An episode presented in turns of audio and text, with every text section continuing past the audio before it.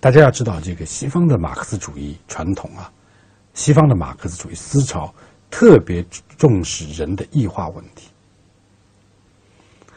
也就是说，在资本主义劳动商品化的条件下，分工的劳动，大家彼此分工，不是出于自由自愿的创造，而是被迫的。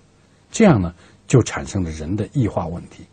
这个特别在反映在马克思一八四四年的经济学哲学手稿当中。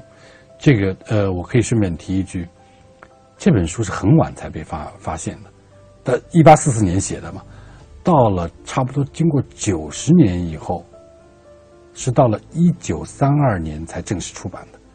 所以这个时候，呃，西方马克思主义的一个标志就是重新发现这部手稿，而且对这部手稿。有了特别高的评价和重视，呃，认为这是区别于所谓就形成所谓两个马克思看法，这是一八四年代表青年马克思，后来是老呃晚年马克思，所以有一个青年马克思的这个这样一个呃热热热潮研究，所谓叫青年马克思热的兴起啊。那么在这里边，异化的概念呢，就是特别突出。异化当然是一个哲学概念，叫 alienation。Alienation 的这个概念呢，是它不是说有一个东西和我不一样，异己的就叫异化。它异化是这样一个特定的概念，说是有一个主体，由于自身的矛盾发展，而产生出一个对立面，产生了一个客体，而这个客体又是作为一个外在的异己的力量，能够反过来凌驾于主体之上，转过来束缚主体、压制主体，这才是异化。也就是说，不是我身是由我身上产生的任何东西都是异化，或者任何对我构成压迫的东西都是异化。它有两个条件：第一个，这个异化的力量啊，最初是来自我自身的，是来自我主体自身的，是由我主体自身的矛盾运动展开产生的一个东西，而这个东西呢，又反过来凌驾于它原来的这个主体之上。这叫构成异化。用这个公式来说的话，就是 A 产生了一个一个 B，这个 B 又变成了非 I，这样是用一个逻辑语言来逻辑语言的公式来说。那么在里面最精彩的这个一段话是这个马克思对于人的异化的一个诊断，一个一段一段论述，是在一八四四年经济学哲学手稿里边。他特别关注的是什么呢？是关注人是劳动的动物。大家知道，马克思恩格斯对于什么是人的定义是：劳动创造了人本身。人和动物之间的区别在于什么？人是可以有目的的使用工具来劳动，这是对人的根本性的是一个界定性的特征。那么，他们把劳动看成是人的这个属性，但是在资本主义条件下呢？这个劳动变成了非人的东西，这个是马克思对劳动异化的一个论述。对资本主义条件下，所以我们可以看这一段话啊，这段话是非常有意思，而且马克思那个文文体是非常充满感召力、充满这个呃呃呃说服力的语言是非常具有吸引力的。我们来读一读这段话啊，一八四七手稿当中的，他说。首先，劳动对工人来说是外在的东西，也就是说，不属于他的本质。因此，他在自己的劳动中不是在肯定自己，而是在否定自己；不是感到幸福，而是感到不幸；不是自由的发挥自己的呃体力和智力，而是自己，而是使自己的肉体受到折磨，精神遭到摧残。因此，他的劳动不是自愿的劳动，而是被迫的劳动。他不是满足劳动的需要，而只是满足劳动需要以外的那一些需要的一种手段。劳动的异己性，这里这段他就讲了，其实，劳动本来是人的第一需要，劳动创造了人本身，劳动是人的规定性，但是在这里。劳动是什么？一种被迫的劳动，在劳动中感到不是满足，是感到精神所折磨。这样一种劳动就变成了一种异己的劳动。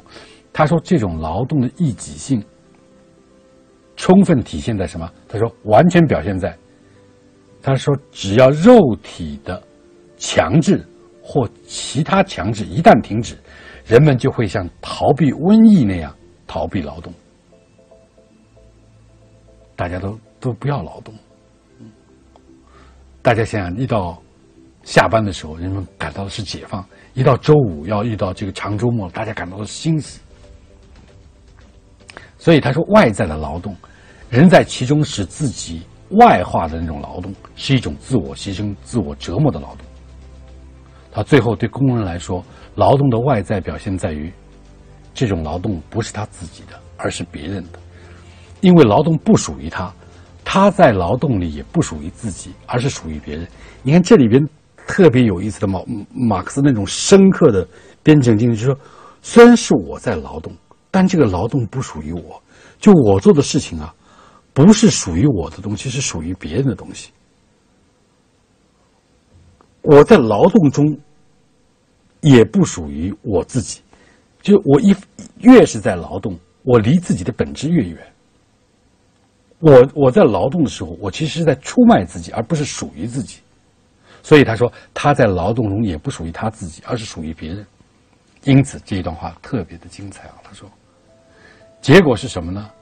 人只有在运用自己的动物机能的时候，吃喝生殖，至多还有居住修饰的时候，才觉得自己在自由的活动；而在运用人的机能的时候，觉得自己只不过是动物，动物的东西成为人的东西，而人的东西成为动物的东西，这是非常非常有魅力的、非常非常深刻的一段一一一一段一段对劳动异化的诊断啊。它的这个根本的呃力量在于，它揭示一种他说吃喝生殖居住这些东西都是动物需要的，我们现在。用什么马斯洛的这个这个呃需要层次理论可以讲是最低级的本能的动物性的需要，而人的高级的需要是什么？劳动，有意识的使用工具来创造产品。但是马克思说，在资本主义社会，你看到的是什么呢？人在做动物做的事情的时候，他感到反而感到自由，感到自己像一个人；而人在劳动的时候，在工作的时候呢，感到自己不过像是一个动物。所以他说，这样一个。颠倒的这样一个一个现象，就是动物的东西成为了人的东西，而人的东西成为了动物的东西。所以在这里，这这这就是异化。异化不仅表现为对象化所具有的客观主客观对立，更重要的时候是这种对立具有一种明显的敌对性质。在资本主义的条件下，这种异化是普遍的，而且最有意思说。马克思认为，不仅工人是异化的，资本家是剥削你，资本家也是异化的。因为资本家他获得财富干什么？他不是为了让自己自由发展，他要么用于这个挥霍，哦，奢靡的生活。奢靡的生活是什么？人陷入物欲，人根本不是自由的。要么用于资本积累。有的资本家自己很很穷啊，然后自己拼命投资啊，所以他得到的财富，他也没有让能让自己那个。充分的自由的发展，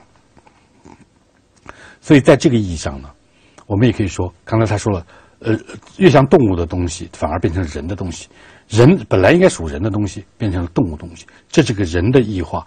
所以在这个意义上呢，也是什么？人的物化，就是人变成物了。所以将人的劳动产品变成了商品这件事情，甚至。不仅是劳动产品，是连你劳动者本身、劳动力本身也变成商品，就形形成了这个所谓商品拜物教。嗯，在本质上来说，人与人的关系本来应当是一种自由的、全面的、丰富的关系，转变成物与物的关系，这就是社会关系转变了商关系，就是商品拜物教。呃，我们可以这样说：商品拜物教，大家听听到过这个名词，啊，英文叫 commodity fetishism，这个呃意思就是崇拜商品嘛。简单的说，就是人跪拜在自己劳动的产品面前，嗯，它使人和人的关系变成了一种物和物的物的关系，这是一种虚假的意识。马克思认为这是一种意识形态。马克思对意识形态的定义是虚假意识。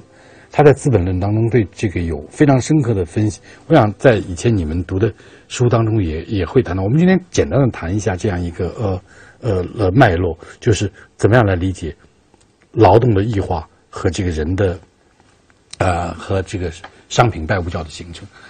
劳动者他本来的私有劳动、私人劳动，比如说你本来本能的那样一种作为人的呃私人的劳动本身，它本来是自发散漫的。在这个前资本主义社会，它具有高度的不确定性，那么它也就是不太有效率的。那么，只有当这个私人的劳动通过市场才能被有序的组组织起来，也就是说，只有你的自发的私人劳动的产品转变为商品，实现了交易，你的劳动才能够得到社会的承认。才最终得到了社会承认，才实现了价值。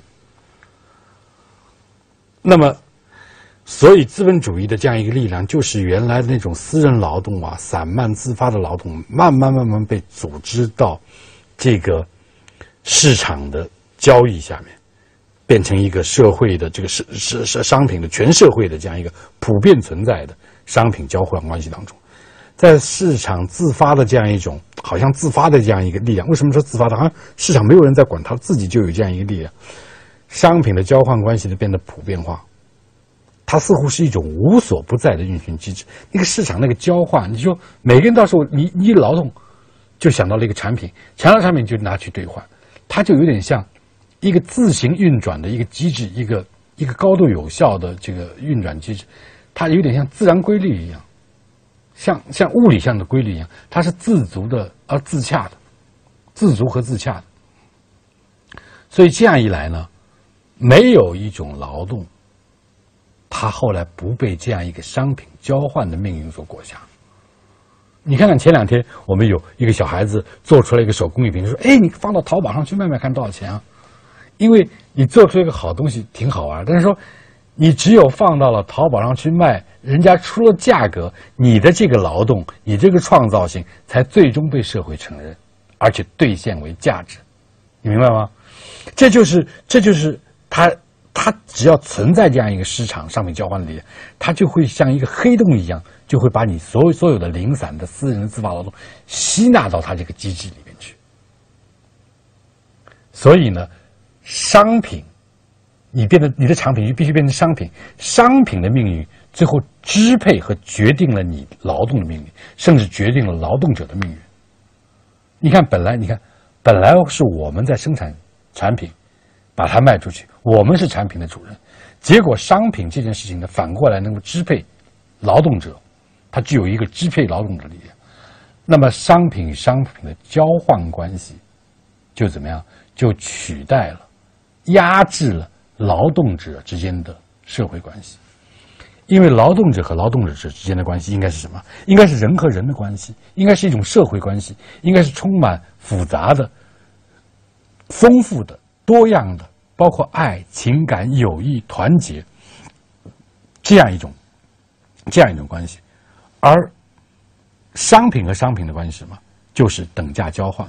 这个等价是按照市场的这个商业价值的原则来交换。